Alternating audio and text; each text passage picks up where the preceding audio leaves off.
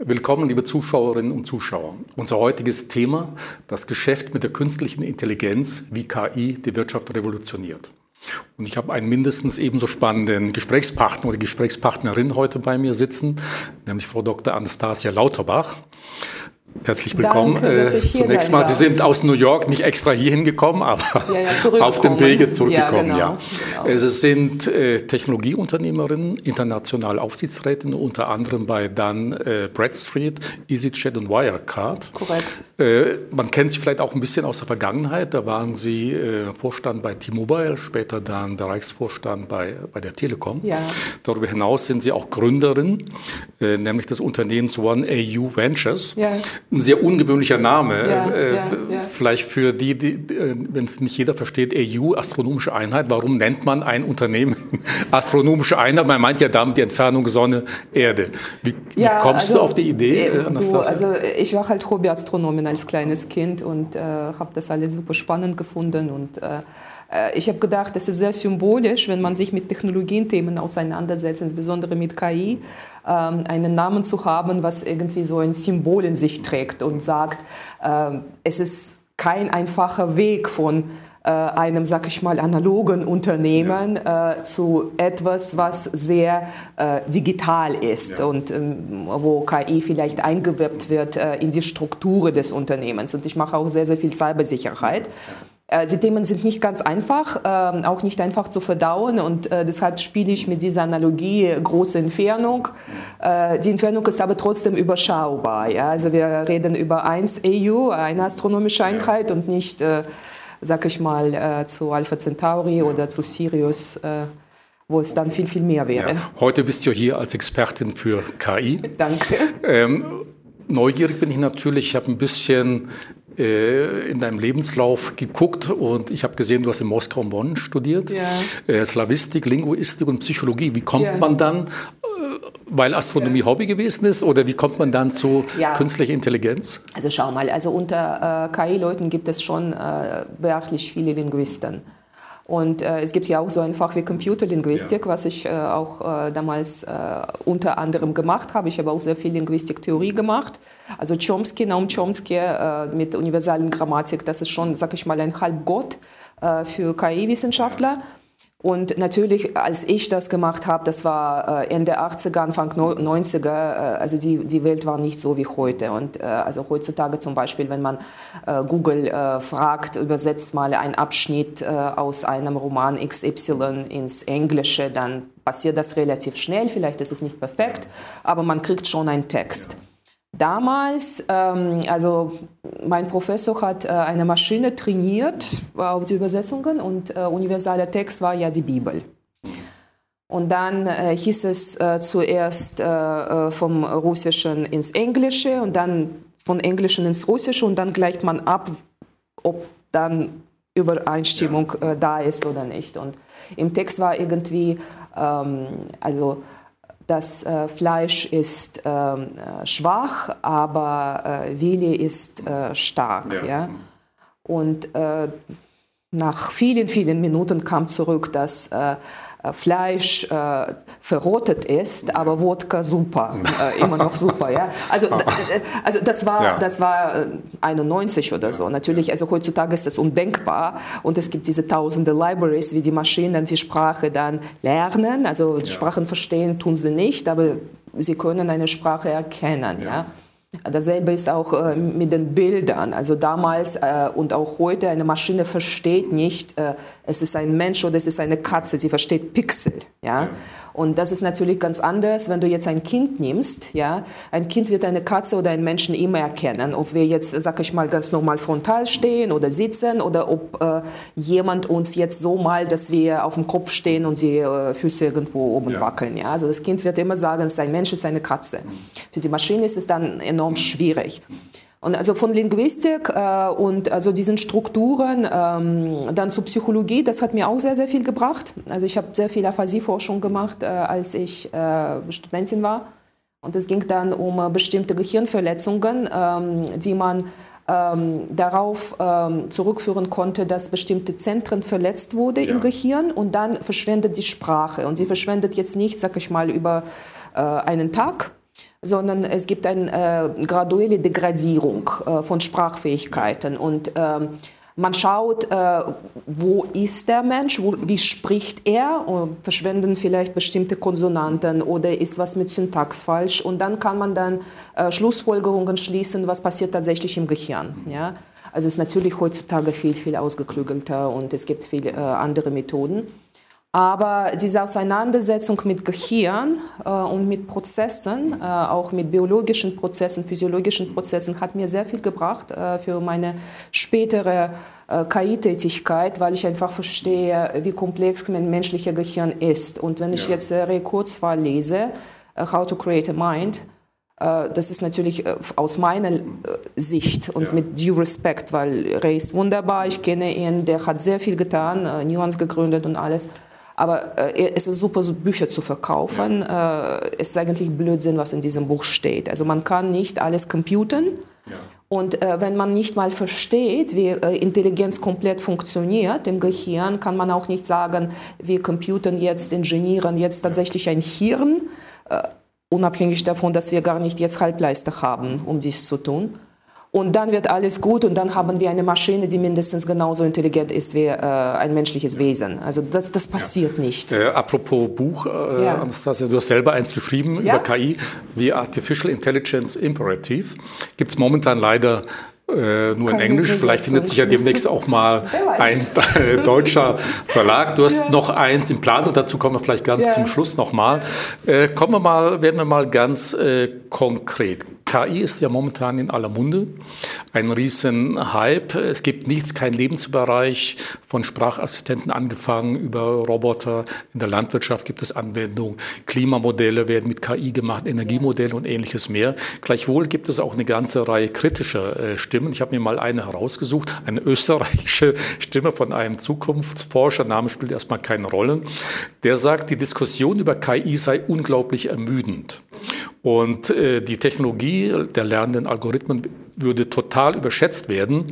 Und er sagt, wir sind heute noch nicht mal in der Lage, genau zu wissen, was natürliche Intelligenz bedeutet, äh, genauso wenig, wie man richtig mit ihr umgehen kann. Ist KI, künstliche Intelligenz, tatsächlich ein Hype? Wird es überschätzt oder teilweise auch unterschätzt, weil man einfach noch zu wenig darüber weiß? Ja.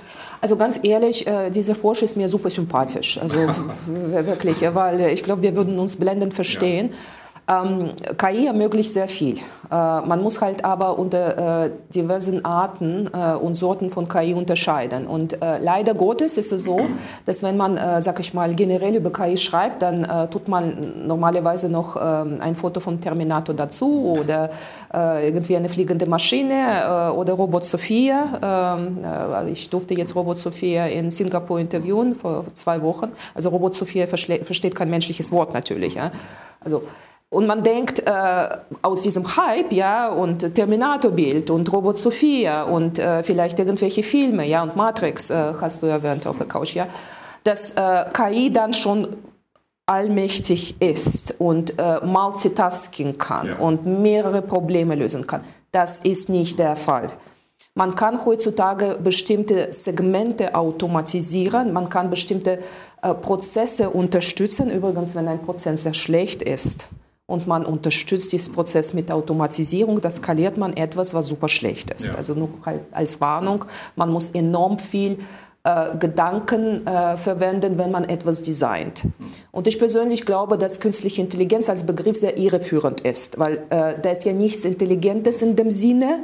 Alles passiert bei Design, wie äh, man das äh, im amerikanischen ja. Englischen sagt, bei Design, äh, bei Human, Humans are Designing Systems. Und ähm, wo ich super vorsichtig bin, ist, wenn äh, man zu sehr hypt und sagt, die Maschine in fünf bis acht Jahren ist mindestens genauso wie, wie wir. Ja. Die Maschinen sind heute ungefähr so intelligent wie die Ratten. Ja? Das ist jetzt kein, kein Witz. Und wenn jetzt jemand mir ankommt mit Turing-Test, das ist ein sehr äh, ähm, künstlicher Test. Ähm, wo man vielleicht einen Menschen täuschen kann in eine bestimmte Aufgabe. Ist es eine Maschine, die da vielleicht hinter der Wand steht oder ist es ein Mensch? Das ist aber sehr, sehr kleinere, sag ich mal, Segmente, wo man einen Menschen täuschen kann. Ja. Und ja, man kann eine Maschine trainieren, dass die Maschine ein Examen macht an der Universität. Ja? Das kann man tun. Aber wenn man diese Maschine dann konfrontiert mit zum Beispiel, singe mal ein Lied oder erzähle mal ein Kind oder gehe mit einem Kind spazieren und koche mir jetzt einen Kaffee oder äh, gib mir doch eine Banane, dann wird diese Maschine sofort überfordert. Wo ich äh, sehr vorsichtig bin, äh, es gibt KI-Wissenschaftler und KI-Unternehmen, die, sag ich mal, auch marketingmäßig sehr gut drauf sind. Also sie können äh, über ihre Fachgebiete sprechen, sie sind sehr äh, aufgeschlossen aber nicht jeder ist so. und äh, es gibt ja auch sehr viele, also Geeks äh, nennt man sie, und sehr introvertierte Menschen in KI. Und sie machen super Arbeit, sie machen super Forschung, äh, super Entwicklung. Und ich habe einfach Angst, deswegen Overhyping von, äh, also diese Technologie, solche Menschen, solche Gründe auch kein Funding kriegen. Ja. Äh, man muss auch diesen Menschen äh, erlauben, dass sie Fehler machen und dass sie viele Richtungen versuchen. Und lassen Sie mich ein paar Beispiele äh, geben. Also zum Beispiel äh, Hirn. Ja? Wir haben mit Gehirn schon mal äh, angefangen. Äh, was tatsächlich verstanden wurde, ist Neurokortex. Ja? Und wenn man jetzt über Brain Engineering, äh, Computing, äh, in Computing spricht, dann redet man hauptsächlich über Neurokortex. ich gebe Ihnen nur ein anderes Beispiel, wo Intelligenz auch passiert, das ist im Hippocampus. Und zum Beispiel, wenn äh, wir Alzheimer-Patienten ähm, haben, was da passiert, ist, dass Hippocampus bei diesen Patienten oft äh, äh, nicht in einem gesunden Zustand ist. Und äh, was ist da dann äh, wichtig im Hippocampus? Zum Beispiel, wenn man diesen Menschen Häuser zeigt, ja. dann wird auch ein Alzheimer-Patient sagen, es ist ein Haus, es ist ein Haus. Aber dieser Patient wird sich nicht daran erinnern, dass er oder sie in diesem Haus vielleicht mal lebten. Und also diese Erkennung, was ist sozusagen ein generelles Begriff und was ist meins, das passiert okay, diese Verknüpfung findet äh, nicht statt. Hippocampus, genau. Und Emotionen, also viele sagen, Computer werden Emotionen verstehen. Es gibt ja auch äh, jetzt Halbleitertechnologien, die irgendwie mit äh, Emotionen äh, ausgestattet werden sollen. Also ich vereinfache sehr, wenn ich, wenn ich jetzt äh, vom generellen ja, ja. Publikum spreche. Aber äh, Menschen können Emotionen nicht mal lesen. Also zum Beispiel, ähm, es gibt eine fantastische äh, Wissenschaftlerin, die ähm, äh, mit Probanden gearbeitet hat und sie hat diese Probanden gefragt, was ist das für eine Emotion? Und sie zeigt zum Beispiel Tennisprofi, die gerade ein Match gewonnen haben. Und sie, äh, also die Gesichtsmuskeln sind verzerrt und man, man hat irgendwie komische Hände und viele haben gesagt, das ist eine äh, Aggressionsemotion oder jemand ist irgendwie super verängstigt. Aber das war Freude weil sie gerade was gewonnen haben, vielleicht die äh, Schläge in die Luft geworfen haben, gerade ja geschrien haben. Also das Menschen sind nicht gut in Emotionen erkennen. Also viele Ehemänner werden sagen, wir können unsere Frauen überhaupt nicht lesen äh, und geraten dann in die Schwierigkeiten. Also diese Mechanismen müssen zuerst von Menschen verstanden werden, bevor sie dann an die Maschinen übertragen werden. Und da bin ich halt mit ihrem ähm, Wissenschaftler in einem Boot. Äh, vieles wird äh, überhyped und ich habe Angst, dass wegen diesem Hype ähm, Funding äh, an sehr viele Teams äh, zurückgedreht wird.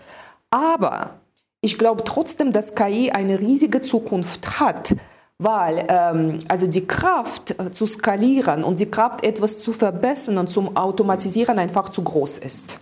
Ähm Anastasia, du hast eben gesagt, ein Riesengeschäft wird da auf uns zukommen. Sprechen wir mal über Zahlen und Fakten. Ich habe eine Zahl entdeckt, Marktforscher von PwC prognostizieren, eine Zahl vom letzten Jahr.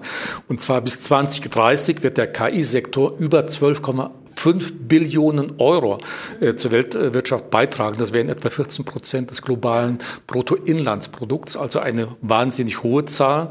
Ähm, Sagst du auch, okay, das geht tatsächlich in diese Richtung oder ist das eher ja. übertrieben geschätzt? Also McKinsey spricht über 13 äh, und dann äh, genau und dann in Dollar. Äh, das kommt ungefähr äh, hin, wenn ja. man jetzt Kurs äh, von heute nimmt. Und ähm, im Grunde genommen reden wir jetzt davon, dass es um 16 Prozent mehr wird äh, als heute im Jahre 2030. Ja.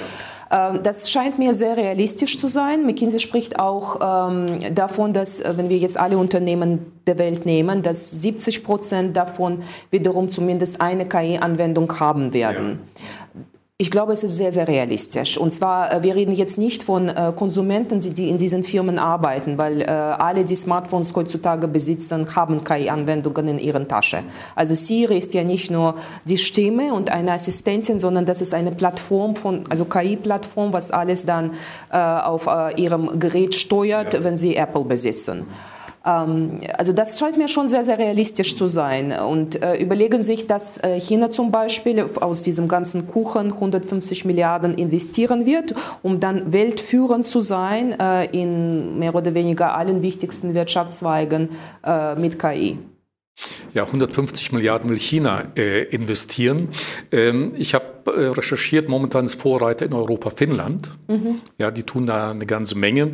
Äh, bis vor wenigen Monaten wollte auch Deutschland zumindest ein bisschen Geld investieren, nämlich etwa drei Drei. Milliarden. Ja. Äh, zu der Zeit hattest du gerade auch einen Beitrag im Handelsblatt zum genau. Verhältnis Deutschland-China ja. und hast, ich glaube, du wurdest gefragt, wie hoch, wie schätzt du die fünf Milliarden ein? Da sagtest du, wenn ich dich richtig zitiere, es sei besser als nichts.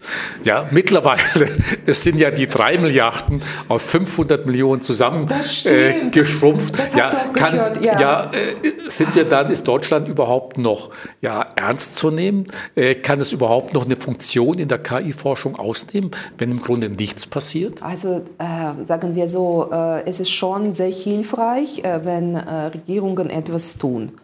Und man kann jetzt eine Menge philosophieren, äh, wie diese Gelder tatsächlich fließen und investiert werden in China. Also da gibt es ja eine große Verschmelzung zwischen Staat, äh, Militär und, äh, sag ich mal, Privatwirtschaft.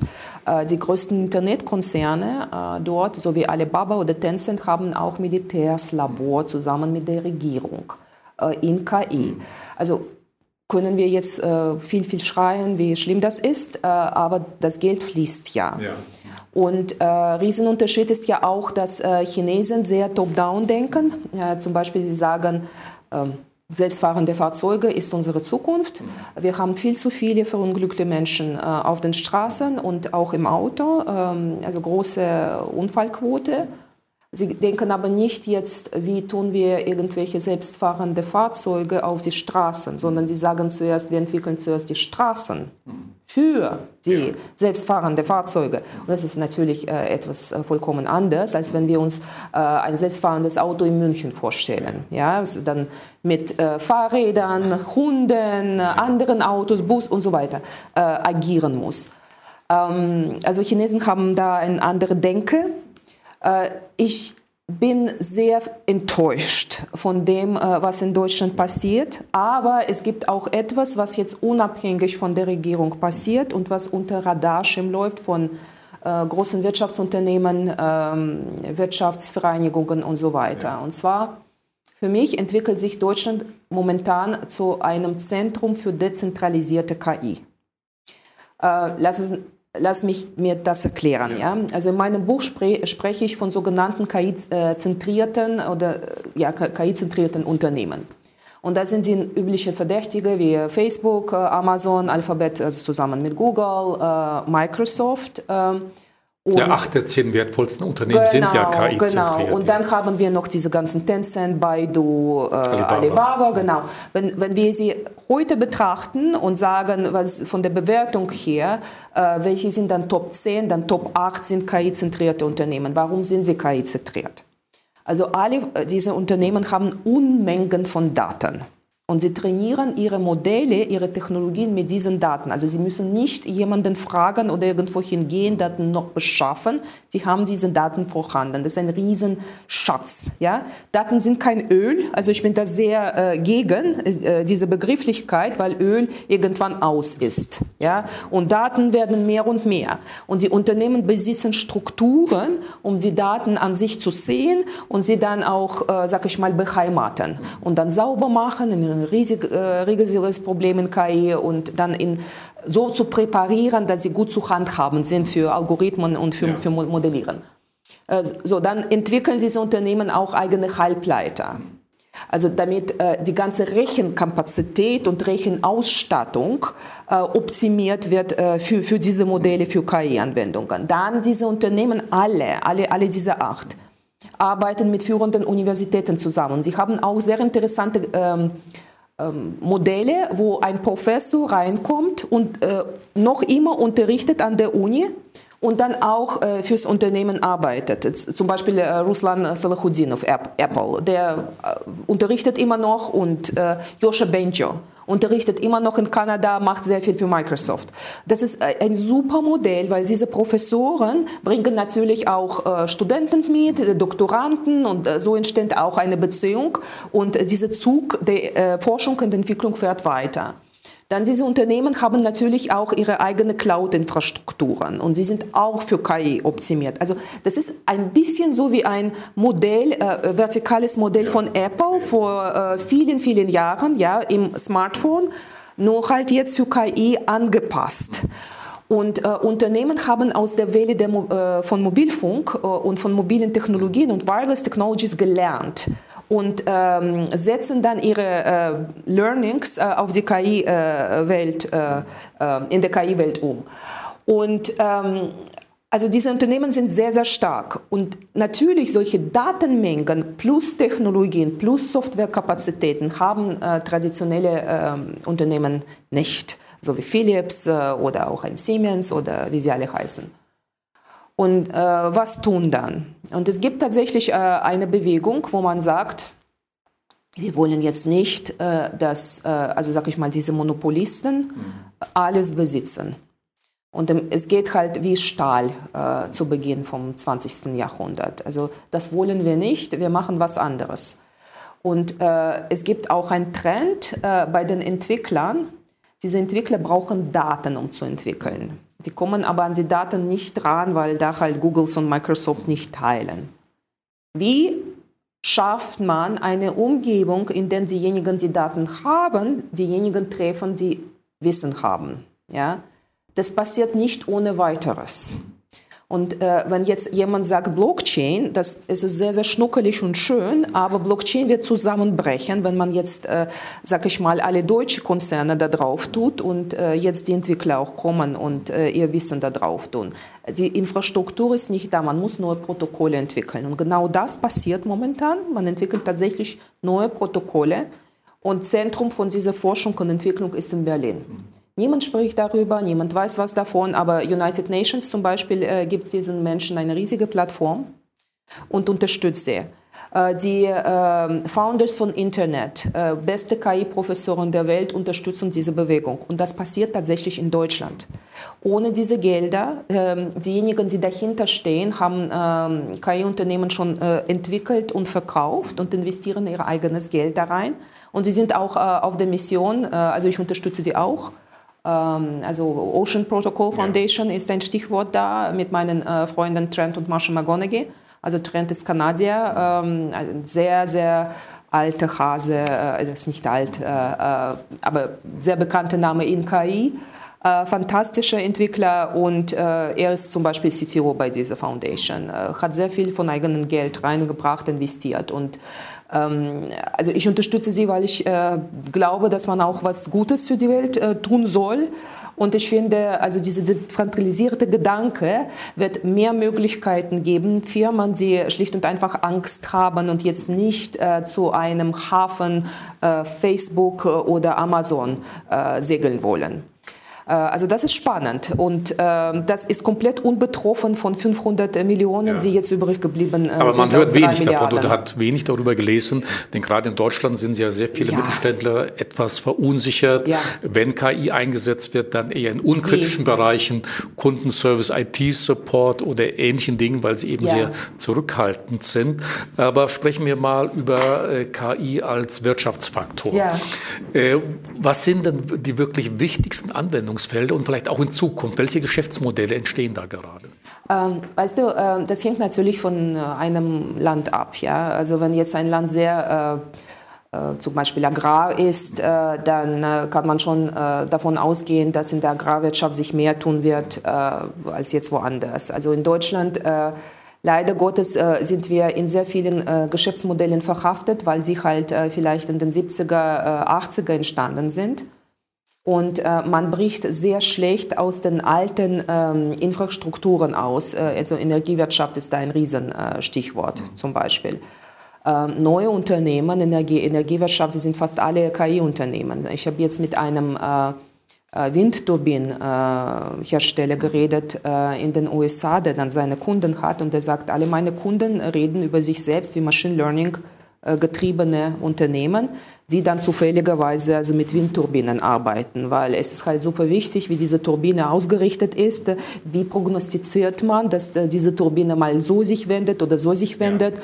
Und also diese, diese wirklich Zentimeter kleinere Bewegungen entscheiden äh, über so vieles und über Effizienz äh, und, und auch letztendlich Service äh, dass anscheinend sich äh, die Investition in KI lohnt. Ja, und das ist halt nur ein sehr, sehr kleiner Beispiel ähm, diejenigen, die irgendwelche ähm, Kanäle betreiben und also in Wasserwirtschaft sind. Also die sagen, Mini äh, KI-gesteuerte Roboter, die in diese Röhre reinklammern, Proben nehmen und ja. dann auch Analysen machen. Was ist mit der Röhre? Muss ich sie ersetzen? Muss ich sie nie ersetzen, nicht ersetzen? Also San Francisco äh, zum Beispiel agiert mit solchen, äh, um äh, ihre Infrastruktur in Stand zu halten. Das sind wirklich Millionen und Millionen Einsparungen im Jahr und das passiert heute. Also es gibt kaum einen Bereich, wo ich dir jetzt äh, eine Anwendung äh, verschweigen würde. Ja? Also es gibt Medizin, Menschen werden älter.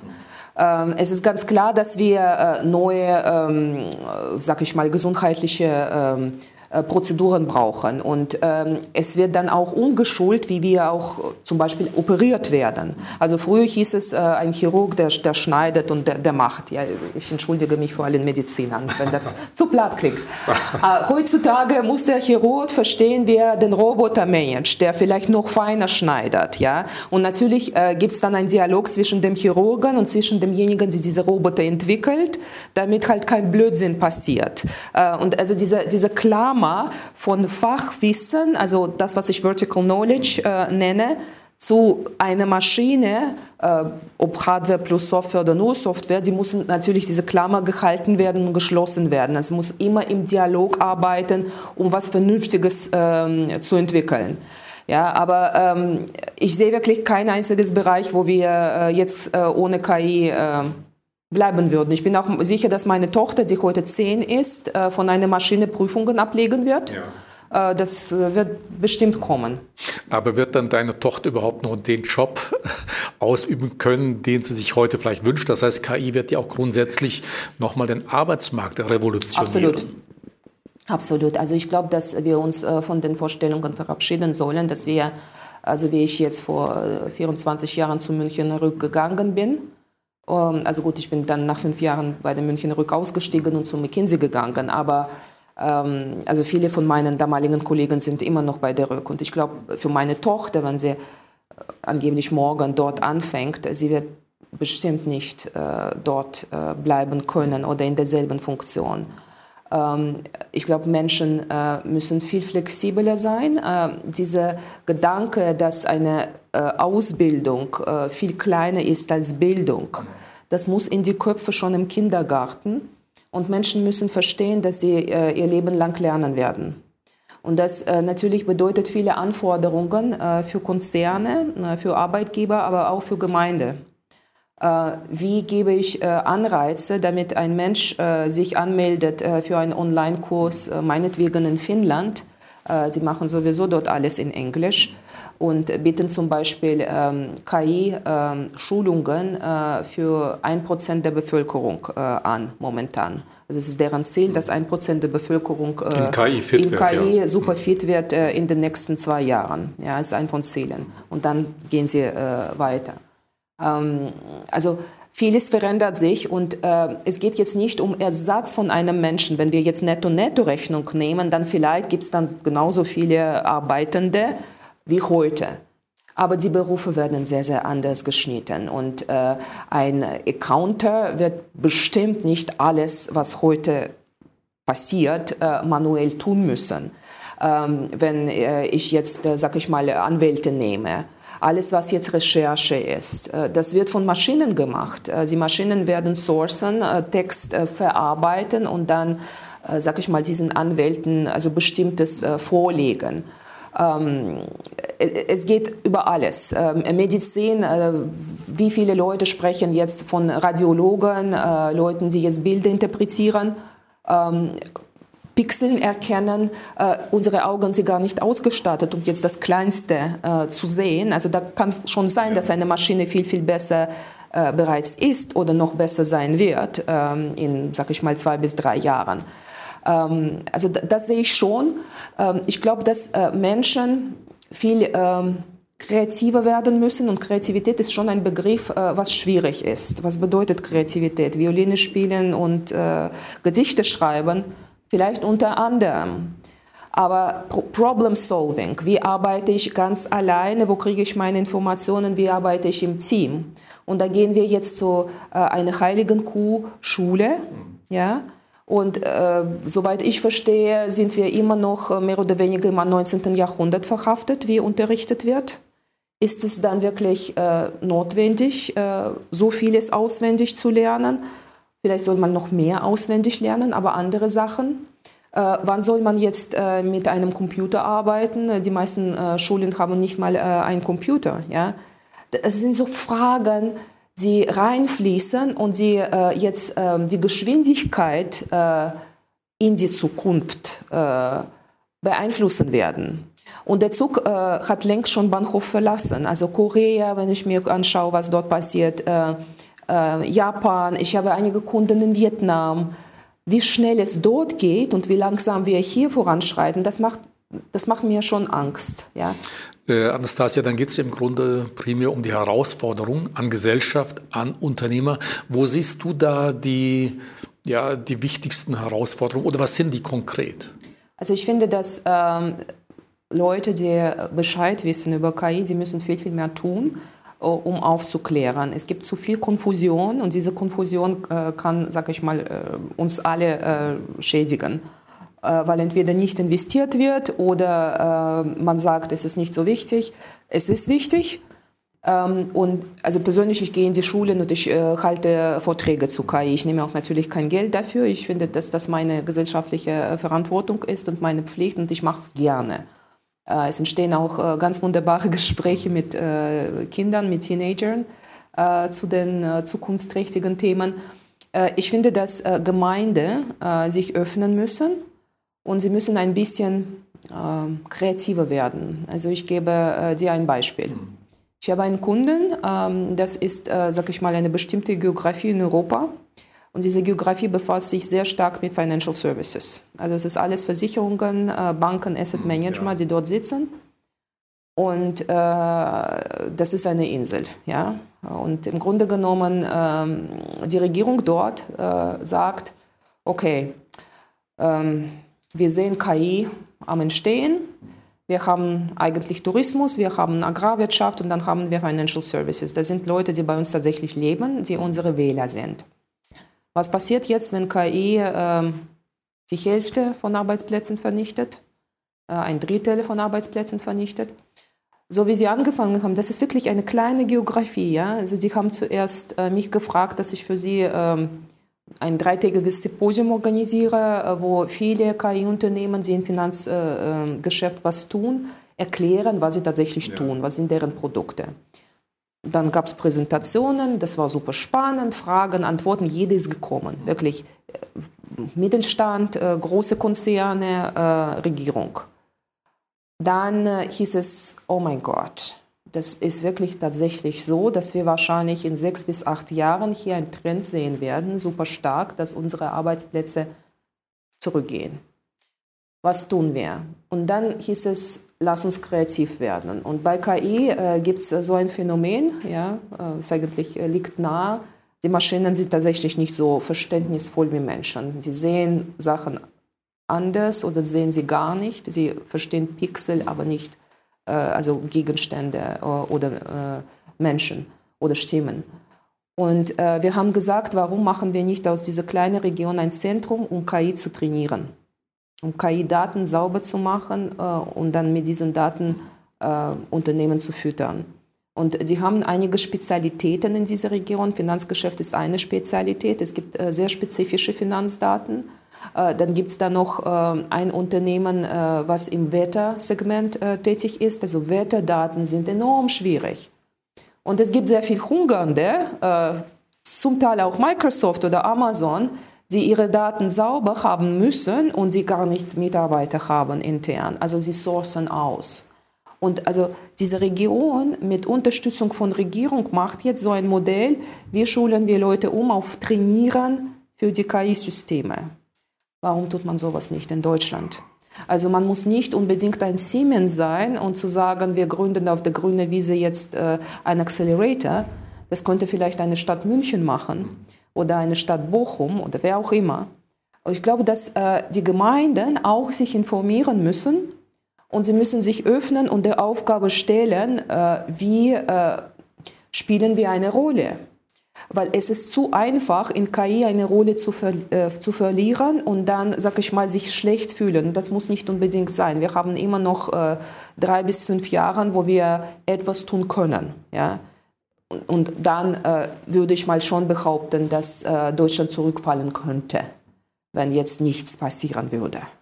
Was bedeutet das denn für den Mittelstand, für die deutschen Unternehmen? Äh, ich sagte vorhin, manche sind ja noch zurückhaltend, sogar ja. ein großer Teil. Ja. Jetzt wagen die ihre ersten Schritte und sagen, okay, wir müssen auch etwas tun. KI ist auch für uns ein Thema. Was würdest du für einen Tipp geben den Unternehmen hier in Deutschland? Wie sollen die sich dem Thema nähern? Ja, also schau, also KI ist eine riesige Chance für diese Unternehmen. Äh, weil ähm, die können sich auch damit schützen. Also diese vertikale Expertise, also diese Fachexpertise ist ja enorm in Deutschland. Also gibt es ein Textilunternehmen und der versteht wirklich alles, wie man weiß ich jetzt nicht, schlechten, äh, schlechte Baumwolle von der guten Trend mit, mit kleinen Partikeln und wie auch immer. Also KI kann diese kleinsten Partikeln viel, viel besser erkennen als jetzt äh, das, womit das Unternehmen momentan arbeitet. Also wenn diese Unternehmen ähm, ins Ausland gehen und äh, ihre Maschinen verkaufen, äh, dann äh, kann man sagen, wie wartet man diese Maschinen? Also natürlich, ähm, also KI-gesteuerte Sensoren haben enormes Potenzial äh, im Bereich Remote Maintenance. Ja.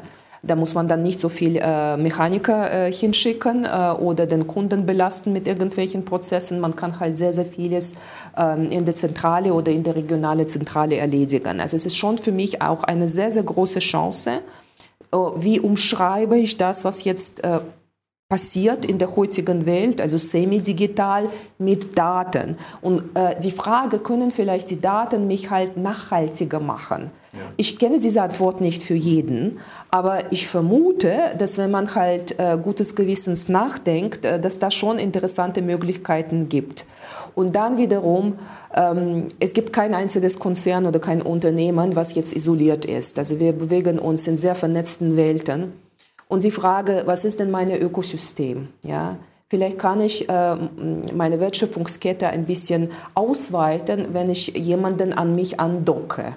Äh, etwas, was ich nicht selbst tue, aber was vielleicht schon äh, zu meinem Angebot äh, passt und meine Kunden noch glücklicher macht. Das ist mit KI auch möglich. Äh, also ich glaube, wenn man halt eher aufgeschlossener ist und sich informiert, sind auch äh, neue Möglichkeiten vorhanden. Äh, wir haben uns ja kennengelernt äh, vor ein paar Monaten, noch gar nicht so lange her, bei einer Veranstaltung in München bei ja. Serviceplan. Da ging es um das Best Brands College und ja. da hast du einen Vortrag gehalten, KI im Geschäft, KI als Geschäft, im Übrigen auch nochmal bei uns auf der Website äh, zu sehen.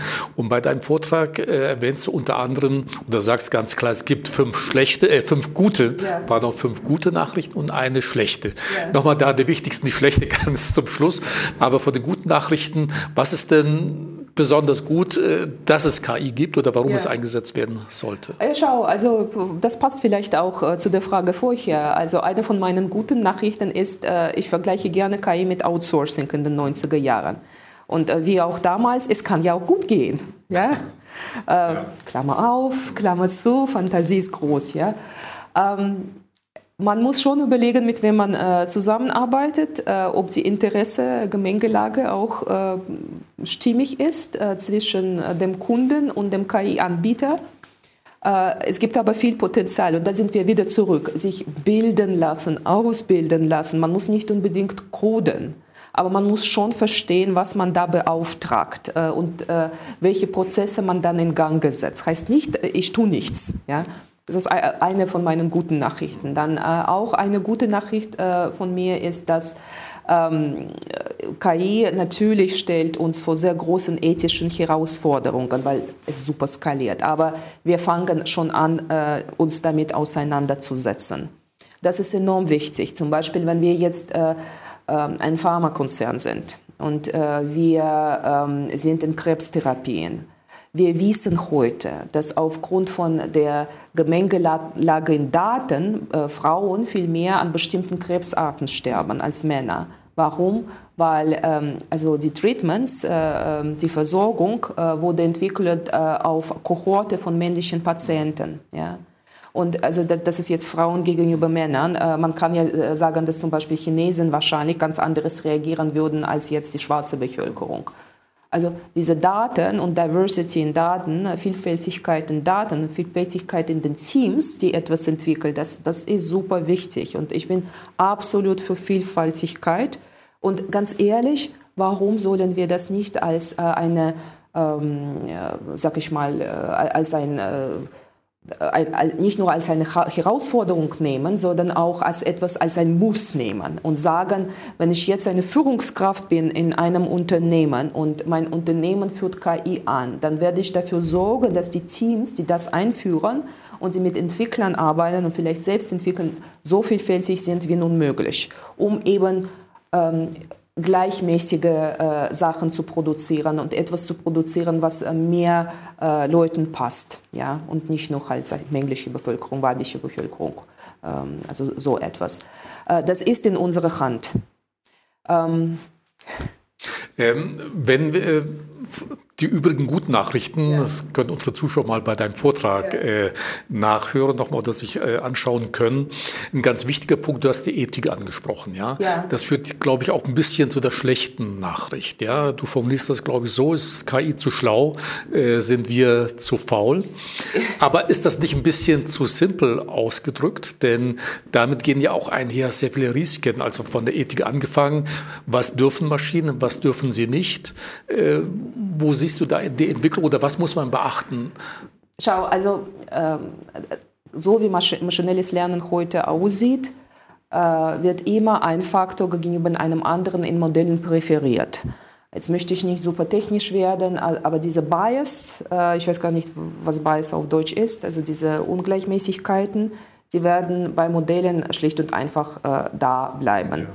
Und jetzt äh, manche Freunde von mir, die sagen, Anastasia, was willst du denn überhaupt? Also statistisch ist es halt so, dass Schwarze in Los Angeles viel mehr äh, also kriminelle Aktivitäten, äh, in kriminelle Aktivitäten verwickelt sind, ja. Und dann, wenn so ein Schwarzer vor einem Judge, äh, von einem Richter vorgeführt wird, dann kriegt er halt, äh, was normalerweise Schwarze bekommen. Ja, und dann kommt ein random Event, dass jemand gar nicht schuldig ist und wird dann genauso verurteilt. Passiert das mit Maschine, passiert das ohne Maschine. Es ist gefährlich, weil Maschinen skalieren. Und äh, out of sudden, ja, äh, plötzlich ähm, sind viel mehr äh, Unschuldige exposed. Ja? ja. Ähm, da, das ist wichtig. Ähm, man, man muss äh, das im Hinterkopf äh, haben, wenn man äh, in bestimmten Berufsgruppen unterwegs ist. Und man weiß, ich habe mit Maschinen zu tun. Was bedeutet das für meine Entscheidungsmacht, wenn ich meine Entscheidungen unterstütze? Was heißt das? Äh, in einer Bank, in einer Versicherungsgesellschaft, äh, in einem äh, Rechtsstreit, das ist alles super wichtig. Ähm, meine Nachricht, diese schlechte Nachricht, war eigentlich ein Signal, äh, liebe Leute, wacht auf, KI geht nicht weg.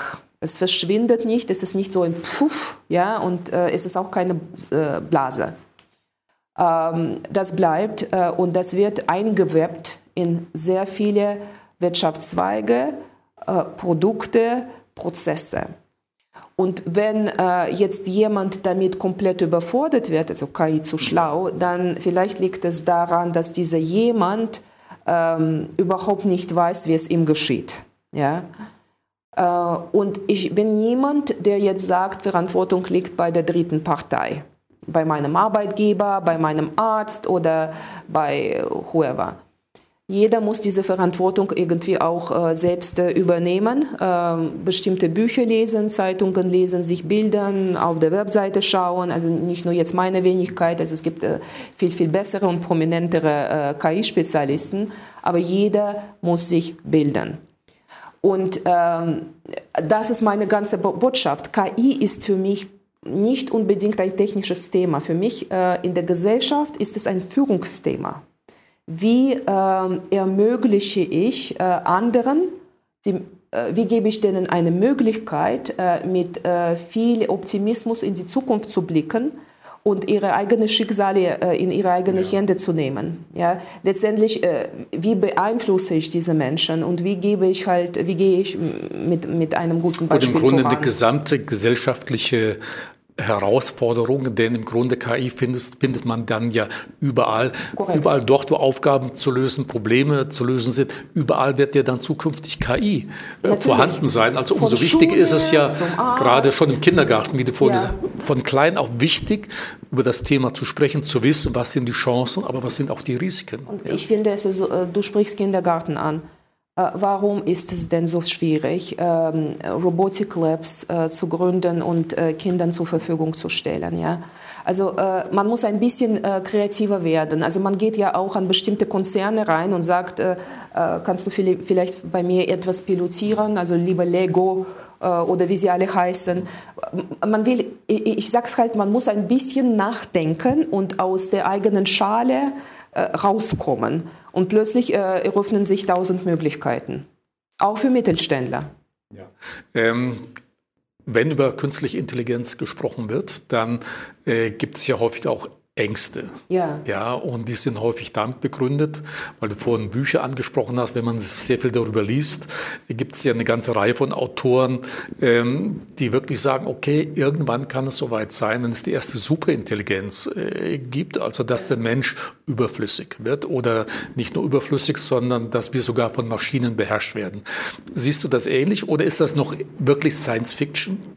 Also ich sehe das momentan als Science Fiction. Ähm, also ich sehe jetzt nicht ein Szenario, äh, was viele Philosophen ähm, betonen. Äh, zum Beispiel eine Maschine äh, hat zur Aufgabe, einen Erdbeergarten zu pflanzen. Und die Maschine ist so optimal programmiert, dass alles dieser Aufgabe unterordnet wird. Und dann wird die komplette Welt zu einem Erdbeerengarten. Ja? Alle Menschen, alles, jede Molekül wird dafür verwendet, um optimal einen Erdbeergarten äh, erblühen zu lassen. Ja. Äh, das ist für mich immer noch ein äh, sehr theoretisches Szenario. Es können sehr viele Sachen schiefgehen. Ja? Also ich, ich habe jetzt nicht eine Angst vom Terminator, aber von einem Swarm von, von Drohnen habe ich schon Angst ja. persönlich. Und ich weiß, dass die absolut möglich sind und die sind mit Computer Vision äh, ausgestattet und äh, können wirklich sehr präzise äh, jemanden äh, umbringen. Ja? Ähm, es, es ist aber so, dass Menschen ihre eigenen Werte auf Maschinen übertragen. Und äh, in der Programmierung äh, geht es dann letztendlich, wie baue ich diese Reward Function?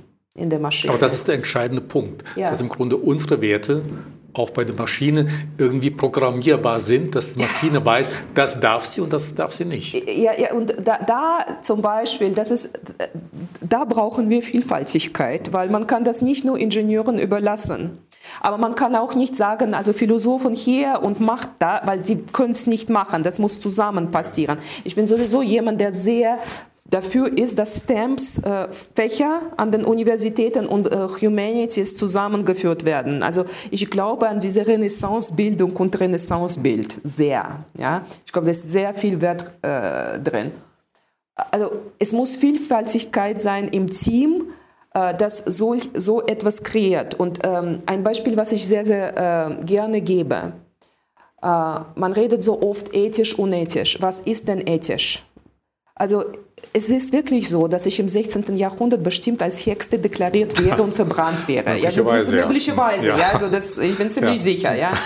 Ähm, wer weiß, was im 23. Jahrhundert als ethisch äh, angesehen wird. Vielleicht, äh, wenn die Welt sich, äh, sag ich mal, idealistisch toll entwickelt, werden sie sagen, was? Also die haben Tiere gegessen, die haben Tiere transportiert.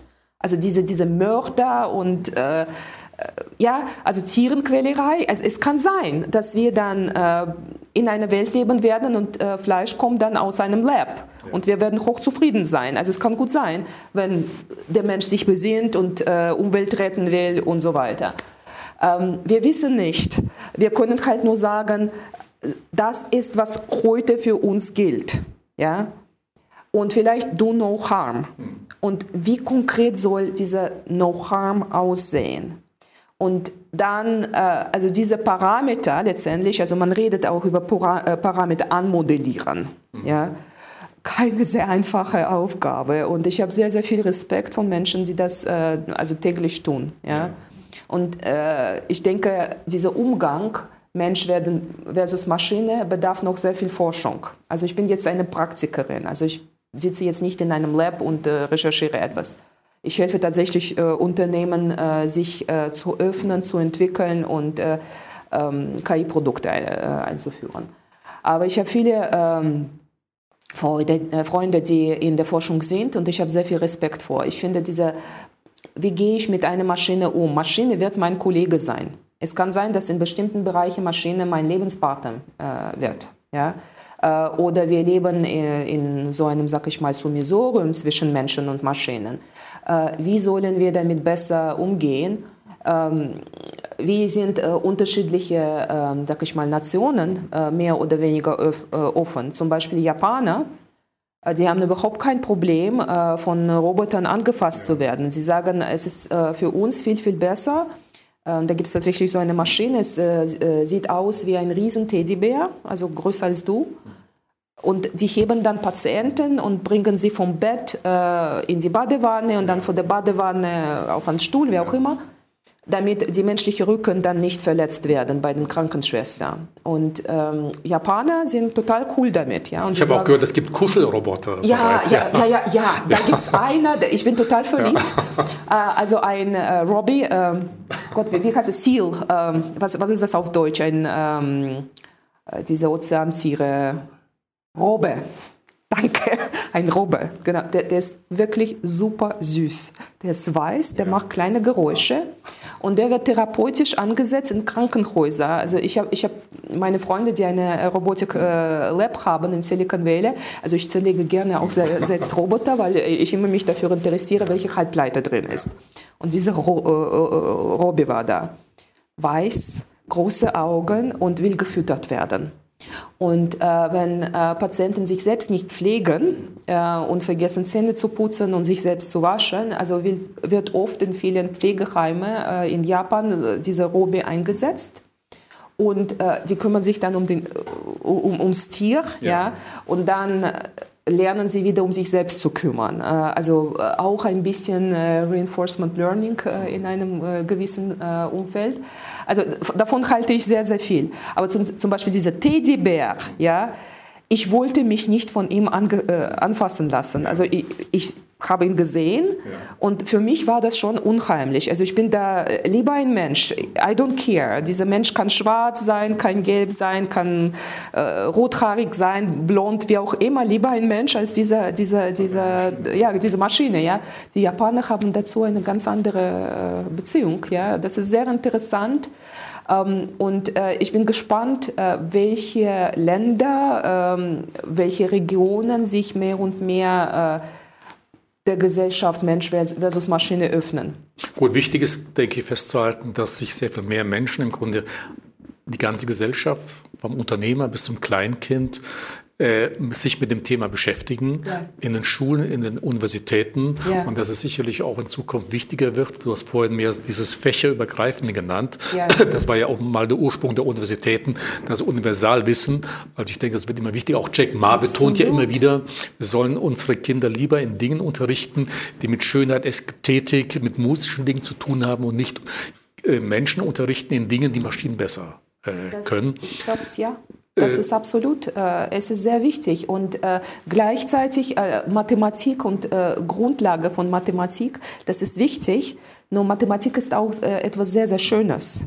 Und leider wird oft so ein Verhältnis zu Mathe suggeriert, dass das schwierig ist, unmöglich ist und nur wenige können sehr gut in Mathe sein. Und dabei Mathe ist oft einfach eine Übung. Ja?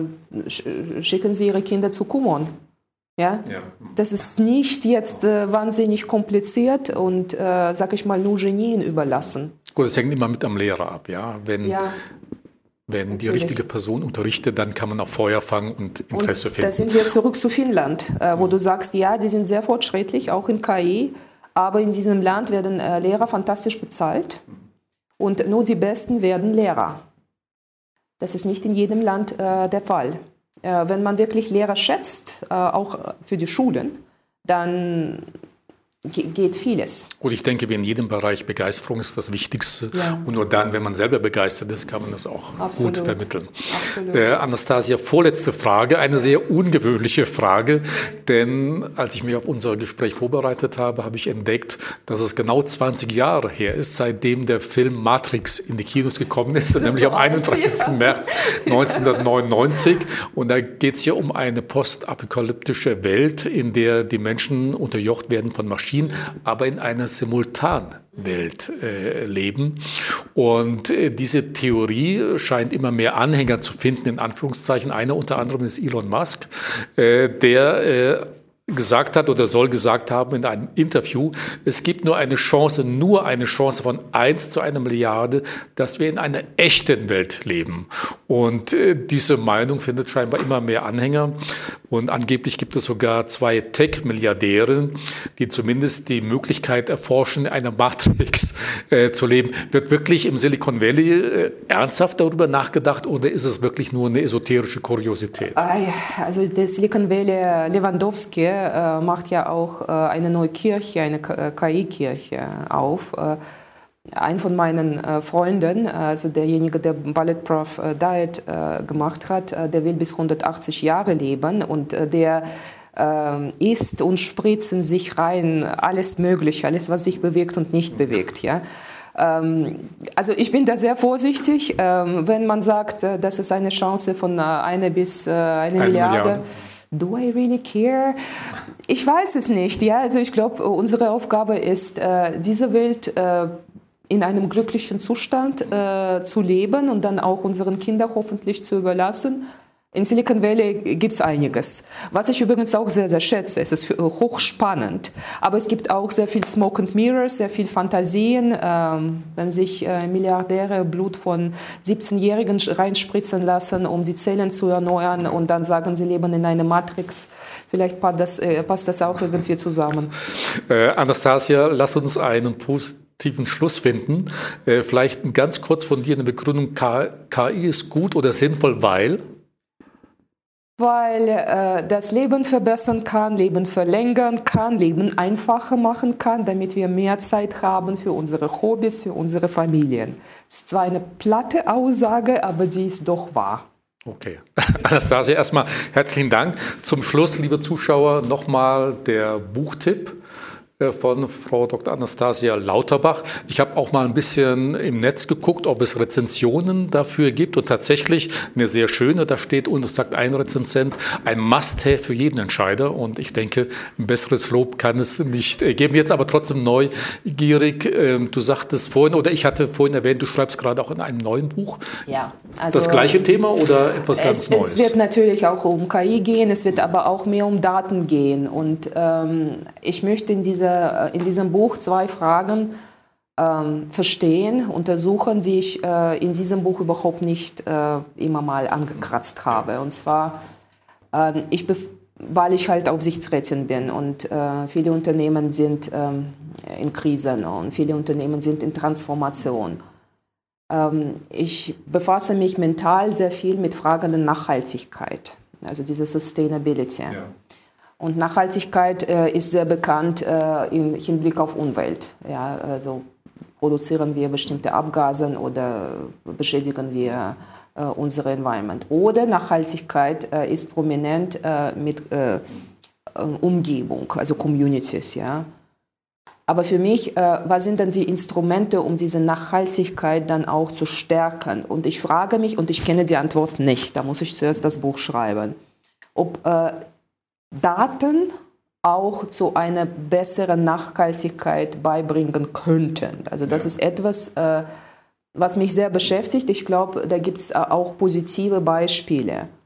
Ähm, ich war, äh, also ich bin äh, bei Dun Bradstreet und ähm, in, äh, es gab ja diese, ähm, diese Ereignis Tsunami in Japan. Ja. Und dann in Bradstreet hat damals mit Hilfe von KI-Algorithmen die komplette japanische Wirtschaft simuliert. Ähm, also von wirklich nichts äh, bis also komplette Volkswirtschaft, alle Unternehmen ja. nachgemimt ähm, weil äh, Japan aufgehört hat, Daten zu melden nach dem. Ja, nach dem Tsunami. Ja, dann, das ist auch klar. Vorfall, ja. die, die hatten ja was anderes zu tun. Ja. Aber wenn ein Land plötzlich Wirtschaftsdaten nicht meldet, niemand meldet was, dann hat das Kettenreaktionen für die Weltwirtschaft, weil dann plötzlich irgendwie ein Kupferhersteller in Japan hat Implikationen auf das Geschäft von Nokia Siemens ja, in, in München und in äh, Helsinki, in Espoo. Ähm, und äh, Dun Bradstreet hat damals äh, mit Daten geholfen, dass das Land äh, immer noch äh, stabil blieb im wirtschaftlichen Sinne. Ja? Also das, das ist ein kleineres Beispiel. Ja? Ähm, es gibt äh, andere. Und ich möchte besser verstehen, gibt es denn etwas, wo die Daten helfen können in dieser Nachhaltigkeit, ja. Äh, etwas vielleicht äh, ein, ein, Problem zu lösen oder etwas mehr visibel zu machen, also das ist, Gut, was man ich versteht dann wahrscheinlich möchte. auch Daten ein bisschen ja. äh, besser. Ja. Ähm, wenn und, aber, ja. Ja, und dann das Zweite, äh, was ich überhaupt nicht hier angerührt habe, ist ähm, Leadership. Können Daten helfen, ein besserer Leader zu sein? Und also das ist auch ein Thema, was mich enorm bewegt. Ähm, wir werden sehen. Äh, da wir über KI sprechen, ja. wer schreibt das Buch KI oder du selber? Äh, ich wünschte mir, dass KI was schreiben würde. Das muss ich schon selbst machen. Okay. Ja. Also sind wir gespannt, was dabei herauskommt. Ja. Anastasia, nochmal herzlichen Dank. Danke ja, dir. Dankeschön. Es hat sehr viel Spaß gemacht. Danke dir. Äh, liebe Zuschauer, mehr Informationen zu meinem heutigen Talkgast und zum Buch und zu dem Thema selber, wie gewohnt, auf unserer Website dwc-digital.com. Herzlichen Dank.